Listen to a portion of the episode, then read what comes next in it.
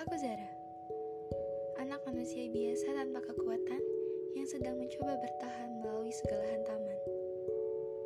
Yang ingin berbagi kisah klasik tentang kehidupan yang baru ia jalani selama 19 tahun lamanya.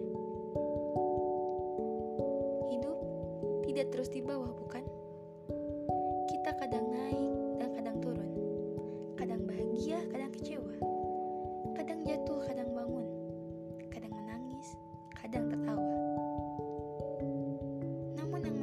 semua itu adalah cara kita melewatinya.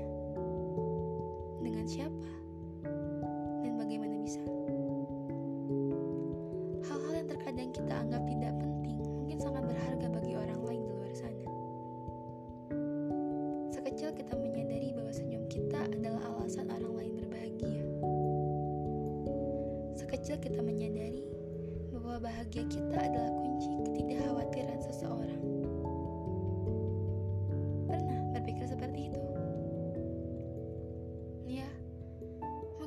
Beberapa di antara kalian yang pernah memikirkannya.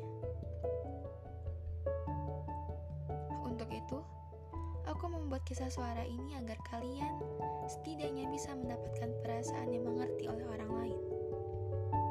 Aku membagikan kisah klasik yang sering terjadi di antara kita semua. Bukan hal-hal yang menarik, namun mungkin bisa membuat kalian merasa lega. Kalian tidak sendiri. Saat ini tidaklah kalian rasakan sendirian.